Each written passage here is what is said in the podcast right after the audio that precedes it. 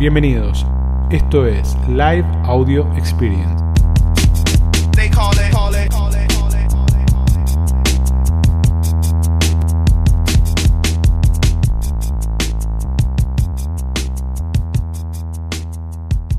Buenas, buenas. Jueves nuevamente. Vamos a hablar de tráfico.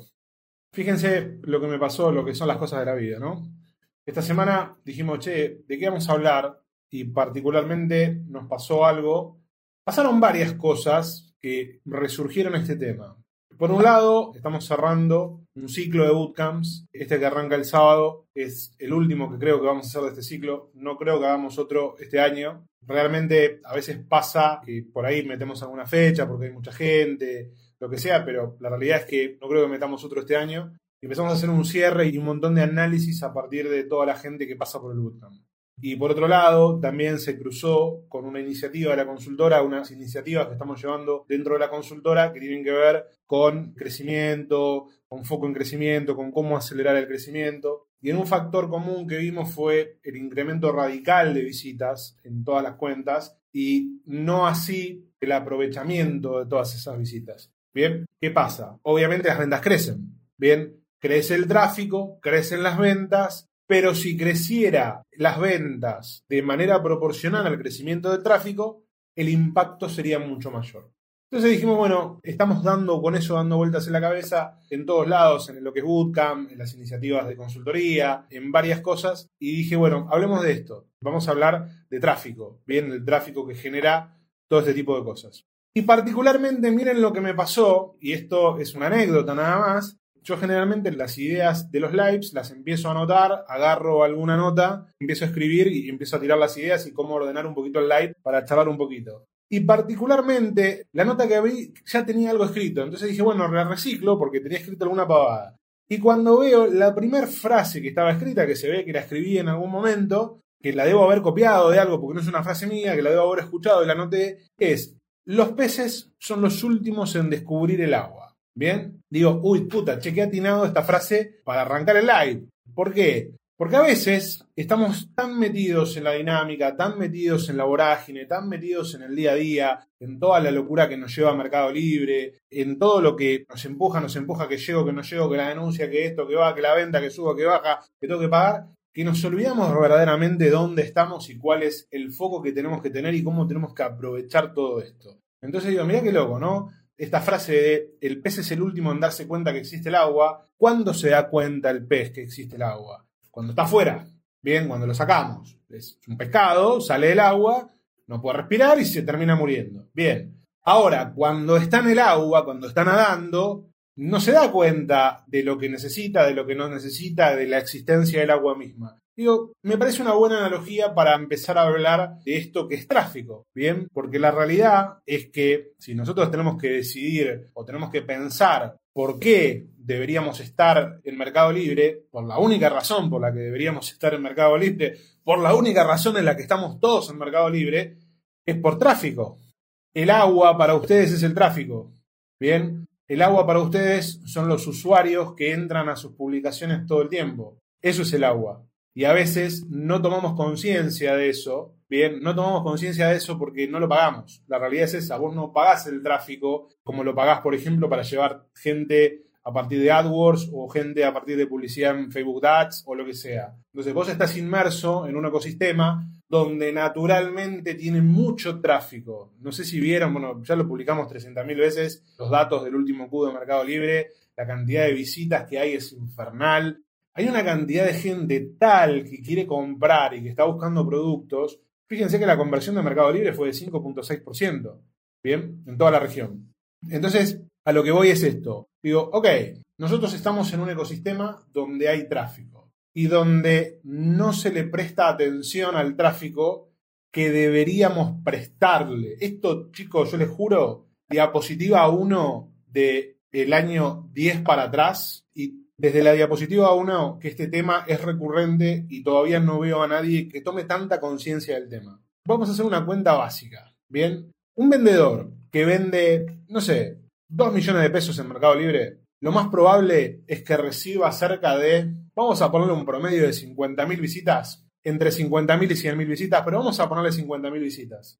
Hoy el costo por clic en cualquier plataforma está carísimo y más con el impuesto país y con todo ese tipo de cosas, sacándolos del exterior. Nosotros acá en Argentina tenemos impuesto país por el pago de publicidad, o sea que todo pagamos más caro. Y tenemos un costo, vamos a ponerle de 5 pesos, 10 pesos, ¿bien? Si yo tengo 50 lucas de visita y tengo un costo de 5 pesos por clic, si yo garpo 5 pesos por visita o 10 pesos por visita en una campaña de AdWords en una campaña de Facebook Ads y voy a generar 50.000 visitas, 100.000 visitas, la plata que invertiría en tráfico es terrible, gigante, es un montón de plata. El tráfico que me da Mercado Libre es terrible, es muy grande. Ahora vamos a empezar a poner todo esto en contexto, ¿no? ¿Por qué? Porque si yo fuera la agencia, ¿no? Y ustedes me contratan para que les trajera tráfico y me pagan 500 mil pesos para traer tráfico y les traigo el tráfico y ustedes no le venden, no le atienden, ¿qué pasa? ¿Quién tiene la culpa? ¿El que trae el tráfico o el que lo atiende? Imagínense esto, siempre uso el mismo ejemplo porque me parece que es muy significativo. Imagínense que ustedes están en sus locales, ¿no? Y entra una persona al local, los mira a la cara, se da la vuelta y se va. Y así 50.000 personas, 100.000 personas.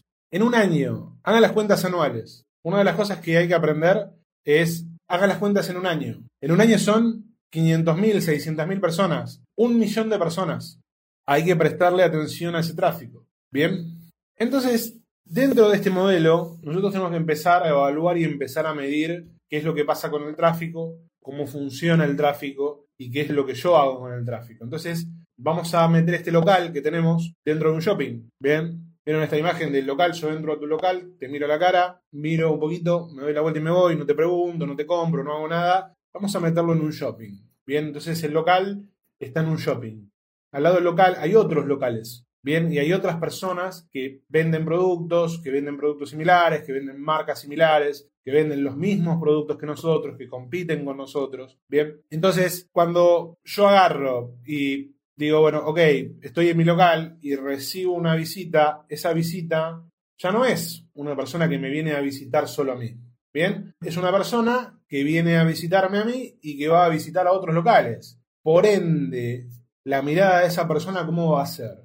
Va a ser comparativa. Bien, no es lo que pasaba antes, no es lo que pasaba antes donde uno en Mercado Libre podía, no sé, poner un zapallo y lo vendía, y podía marcar con un 400% y lo vendía, sino que hoy tenemos una visión mucho más comparativa.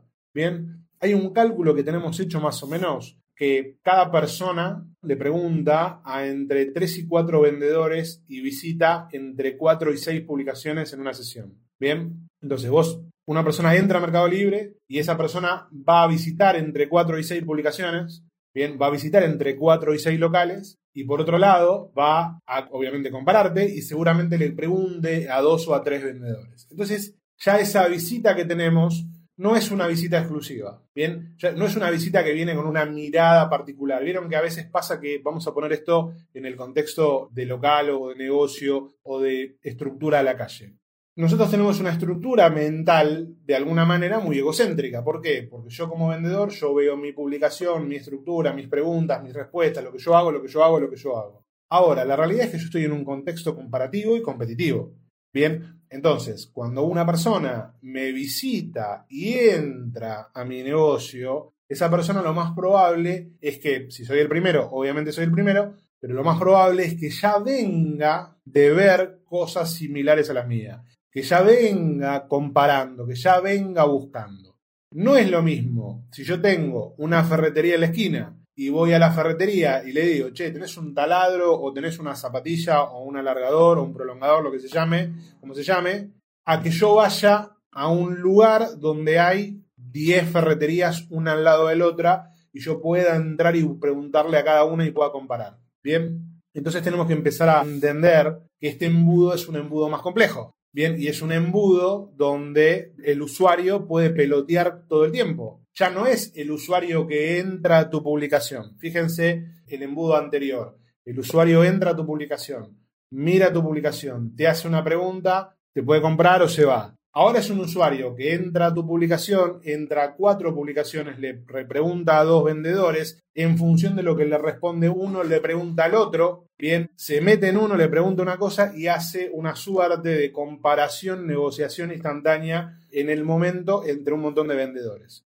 Bien, esa lógica es una lógica que tenemos que aprender a manejar. Bien, ¿por qué? Porque si vos no tenés esa visión comparativa, no podés orientarte a transformar ese tráfico en venta. Claramente no podés orientarte a transformar ese tráfico en venta porque perdiste la visión comparativa. Si vos te quedas, no, yo mi negocio, yo mi negocio, yo mi negocio, y el usuario está peloteando, está peloteando, está peloteando, claramente el tráfico se te va y lo perdés. Bien, entonces tenemos que pasar a pensar a un embudo mucho más complejo. Bien, a un embudo completamente multitouch, ¿no? Donde el usuario va y viene, va y viene, va y viene todo el tiempo. En ese punto, lo que tenemos que pensar es todo el camino entre la búsqueda y la aceptación. Fíjense lo que está pasando. Y algo que está pasando, y les pongo esto, se los pongo en el embudo. La gente agarra y compra un producto. Bien, hace una pregunta, busca en una publicación, compra el producto, etcétera, etcétera. Recibe el producto a la casa. Está todo ok con el producto, el producto llegó bien, está todo perfecto. Se da cuenta que otro vendedor lo tiene más barato y lo devuelve. Bien, entonces ya no es que solo el producto se devuelve porque no le gustó o porque no sirve o porque estaba roto, sino que lo devuelve porque vio que otro vendedor bajó el precio, lo puso más barato Bien, y dicen, ah, ¿sabes qué? Te lo devuelvo. Total, che, no es lo que esperaba, no me gustó, no funciona, te lo devuelvo y voy y compro otro o le compro a otro más barato. Total, me devuelven la plata, yo te pego la etiqueta y te lo despacho. Entonces, en esa dinámica donde la compra es muy fácil por un lado, pero también la reversibilidad de la decisión es muy fácil, porque yo puedo ir para atrás muy fácil, porque te digo, che, te lo devuelvo rápidamente, yo tengo que pensar cómo administro esa gestión del cliente y cómo voy entendiendo las distintas estructuras o las distintas cosas que tengo que superar. ¿no? Por ejemplo, las barreras. Ya hablamos de esto. ¿Cuáles son las barreras que tiene que subir el producto? Bien, ¿cuáles son las barreras que tiene que superar el producto? Si el producto se puede romper, si el producto va a tener fit con el consumidor, si el producto es lo que el consumidor espera, las expectativas. Eso hay que empezar a laburarlo bien y hay que elaborarlo comparativamente. ¿Qué estoy diciendo yo y qué está diciendo mi competencia? Chicos, pasa que entre publicaciones hay personas o hay vendedores que están diciendo una cosa y otros vendedores que están diciendo otra cosa completamente diferente sobre el mismo producto. Bien, entonces fíjense cómo la información contraria entre vendedores afecta la conversión y afecta al tráfico. ¿Yo puedo decirle a mi competidor que cambie algo que por ahí no es? No, pero tengo que tratar de alinear y tengo que tener cuidado de que yo no esté comunicando algo que está mal. Bien, ¿por qué? Porque por ahí yo no estoy diciendo algo del producto y otro vendedor sí está diciendo algo del producto.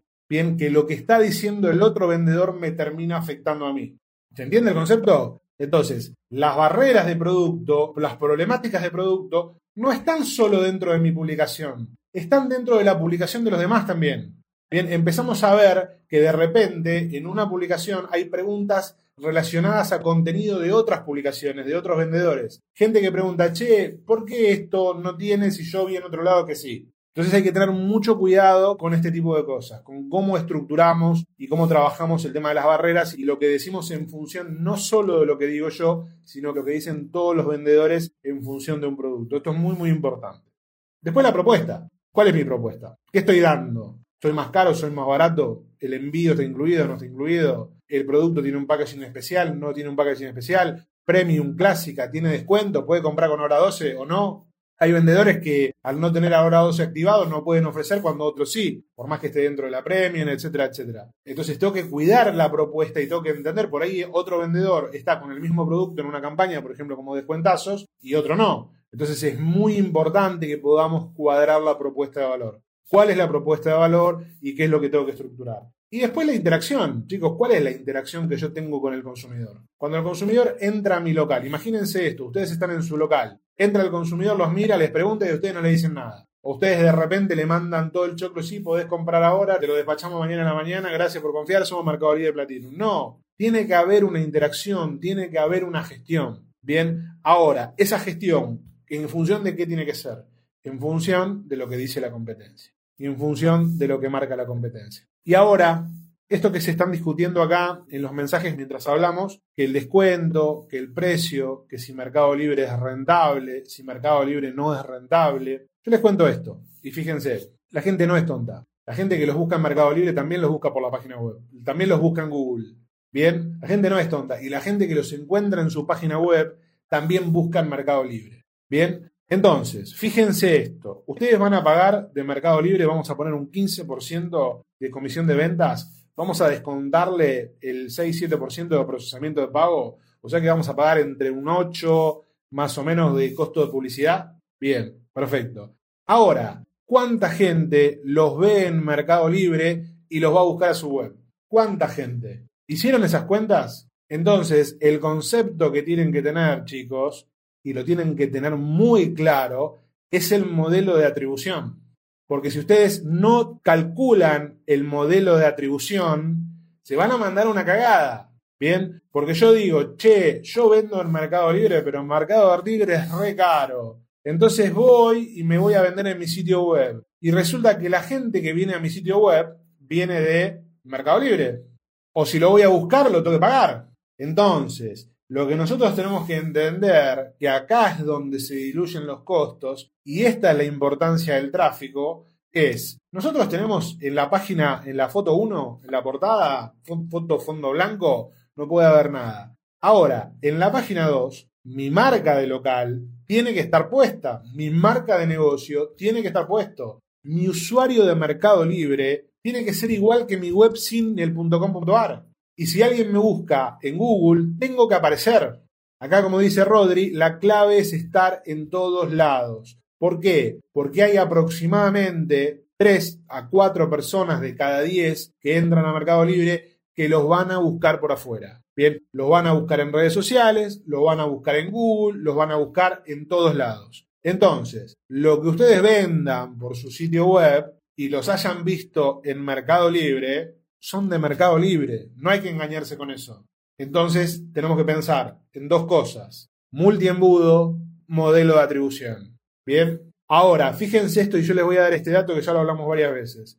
Ustedes vayan al Google Analytics de su sitio web y busquen. Bien. Si en su Google Analytics el 80% de la gente va por tráfico directo, es porque lo buscaron directamente con su marca, es porque lo vieron en Mercado Libre. Ojo con esto. Bien, entonces, ¿qué tenemos que pensar? Tenemos que pensar en modelos de atribución y en multiembudos. Acá está Luciano. Yo vendo mucho en Instagram por la reputación de Mercado Libre. Perfecto. Entonces, cuando decimos, che, Mercado Libre es caro, macho, ¿de en serio? ¿De verdad es caro? ¿Sabes lo que sale conseguir los que ponen en publicidad? ¿Sabes lo que sale conseguir tráfico calificado en Google, en Instagram? La cantidad, perdón la palabra, la cantidad de pelotudos que uno tiene que contratar para ver si podés conseguir tráfico que te dicen no, porque el arte, no, porque esto, no, porque el otro, y metés plata y metés plata y quemás plata en campañas para que la gente venga a comprar. Entonces, digo, ok, perfecto. No pensemos solo en el embudo que entra en Mercado Libre. Pensemos en el embudo que sale de Mercado Libre. Entonces pensemos en multiembudo abran la cabeza, abran el juego. No es solo Mercado Libre, es por todos los canales. ¿Bien? Es por todos los canales. Acá pregunta la vinería. ¿Cómo es que tengo más visitas en Mercado Shop sin meterle guita en publicitar? ¿Por qué te llegan desde Mercado Shop? Porque es la gente de Mercado Libre que después te busca. Alguien que te vio en Mercado Libre, después se mete en Google, busca, encuentra el Mercado Shop y te pregunta, ese salió de Mercado Libre. ¿Bien? Entonces, empiecen a abrir la cabeza con el juego no pueden analizar un negocio en una sola dimensión. Vamos a algo súper básico, súper estructurado. ¿Es el cigarrillo del kiosco? ¿El kiosquero define su negocio por el cigarrillo? No, el cigarrillo no le deja plata, lo que hace es traerle a la gente. Entonces, nosotros no podemos definir nuestro negocio por un solo canal. ¿Cuál es el problema? Que muchos son monocanal porque empezaron su negocio a través de Mercado Libre. Entonces dice, che, pará, yo empiezo a vender en Mercado Libre, ¿no? No vendía antes, o tenía un negocio que no movía nada. Empiezo a vender en Mercado Libre, vendo, vendo, vendo, vendo, vendo. Llega un momento donde decís, bueno, che, ¿cuánto vendo? ¿Cuánto gané? Gané un 10%. No, Mercado Libre es caro. No, macho, Mercado Libre no es caro, sino es que vos no podés tener un solo canal de ventas. Lo que pasa que como sos monocanal, empezabas en un momento. Y cuando empezaste en un momento, en un momento sí era negocio, pero después se llenó. Esto es Los pescadores vieron que van encontrando lagunas o lugares donde hay buen pique y pescan, pescan, pescan hasta cuándo? Hasta que todos se enteran y todos van a pescar. Entonces cuando todos van a pescar cambian de lugar. Bueno, acá ¿qué pasa? Nos, nos podemos mover tan rápido, no hay tantas estructuras donde movernos. Entonces, ¿qué tenemos que aprovechar? Tenemos que aprovechar el tráfico que nos genera Mercado Libre. ¿Para qué? Para generar un multiembudo y para entender nuestro modelo de atribución. Entonces, si yo vendo 10 por Mercado Libre y vendo 10 por mi local o por mi página web o por teléfono o por lo que sea que vinieron de Mercado Libre, la comisión de Mercado Libre es la mitad. No es el 10, el 15, el 20, el 30. Es la mitad porque yo logré venderle a dos. Y después cuando esa persona entra a mi negocio yo lo capturo como cliente. ¿Bien? Entonces tenemos que trabajar muy bien ese modelo de atribución. Bueno, a ver cómo vamos. Bueno, fíjense cómo es esto, ¿no? Que esto es importante. Para un vendedor que solo vende por Mercado Libre, Mercado Libre es caro. Para un vendedor que tiene múltiples canales, que tiene múltiples canales y que puede generar tráfico y que puede generar ventas, Mercado Libre es barato. Bien. A ver, yo no tendría, chicos, precios diferidos. Yo vendería el mismo precio en todos lados. Es más, en el local deberían vender más caro. ¿Por qué? Porque tienen el producto ahí. Eso lo vi mucho afuera, que me llamó la atención. En los locales sale más caro que en los sitios web. Las tiendas grandes en sus locales venden un 10% más caro que la tienda online. Me pasó mucho esto en Estados Unidos, lo empecé a ver. La primera vez que me pasa fue en Uniclo. Voy a Uniclo y en Uniclo veo el producto, bien, veo el producto y la campera valía ponerle 110 dólares. Y en la página web valía 98.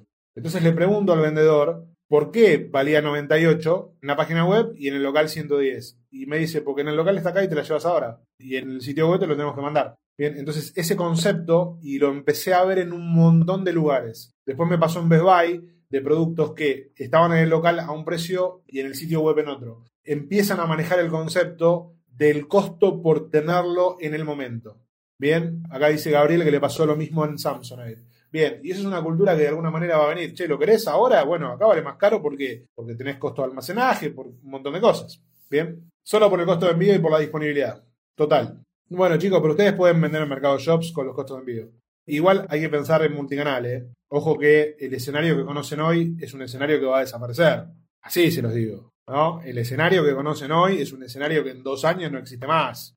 Chicos, esto es muy simple. Un negocio que quiere prosperar necesita tener dos cosas resueltas. Primero, la captación de clientes y segundo, la distribución. Si ustedes no logran resolver captación de clientes y distribución, no tienen nada, el negocio de Mercado Libre. ¿eh? ¿Cuál es el escenario? Dice. El escenario es que Mercado Libre cada vez va a estar más complejo para el vendedor chico. Cada vez más complejo. Precios más apretados, distribución mucho más exigente, Mercado Libre que avanza con marcas propias en categorías que por ahí tienen oportunidad, de a poquito, de a poquito. Bueno, a ver, ¿qué quiero que se lleven? Quiero que se lleven esto. Tienen que preguntarse más allá de discutir si Mercado Libre es rentable o no, esa discusión no existe más. Bien, y les voy a explicar por qué esa discusión no existe. Vamos a suponer que yo voy a vender esta lapicera. Bien, entonces yo tengo una de esta lapicera, una sola. Y tengo mi local, y tengo mi sitio web, y tengo Mercado Libre. Bien, si yo puedo vender una por mi sitio web a 100 pesos y por Mercado Libre a 80, ¿dónde la voy a vender? Bien, Balmaceda Germán dice por el sitio web. Perfecto. Una. Bien. Perfecto. ¿Y si tengo 10? ¿Y si tengo 100? ¿Y si tengo 1000?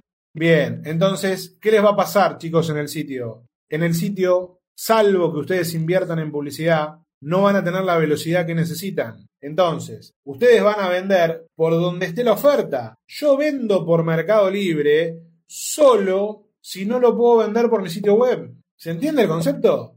Por eso, ustedes ven a Mercado Libre como el canal de, no, Mercado Libre es caro. No, macho, vos podés vender por donde vos quieras al precio que quieras. Ahora, si vos en tu sitio web no te comes el stock, el stock lo tenés que poner en otro lugar, porque si no, no vendes nada. Entonces, Mercado Libre no es caro, Mercado Libre está ahí, ¿bien? Y ofrece un servicio, igual que Amazon, igual que Walmart, igual que OLX, igual que los marketplaces bancarios. Entonces, todos tienen tráfico. ¿Por qué no tenés un local en el Alto Palermo si podrías tener un local en el Alto Palermo y se vende también? ¿Por qué no tenés un local en Amancar, donde quieras? Entonces, olvídense si es caro o barato. Si ustedes se hacen esa pregunta, si es caro o es barato, es porque ustedes no se están generando su propia venta. O sea que olvídense. Bueno, ahora, ¿qué quiero que se lleven hoy? Hoy, llévense esto, llévense esto. Mañana vayan a ver a cuántas personas de las que visitan sus publicaciones les están vendiendo. Vayan a ver eso, nada más. Y empiecen a preguntarse por qué carajo no le venden al resto. Pregúntense eso. A ver, ¿cuánta gente me visitó en agosto? Me visitaron 10.000 personas. ¿A cuánto les vendí? A 100. ¿Qué carajo pasó con el resto? Bueno, vamos por ese lado.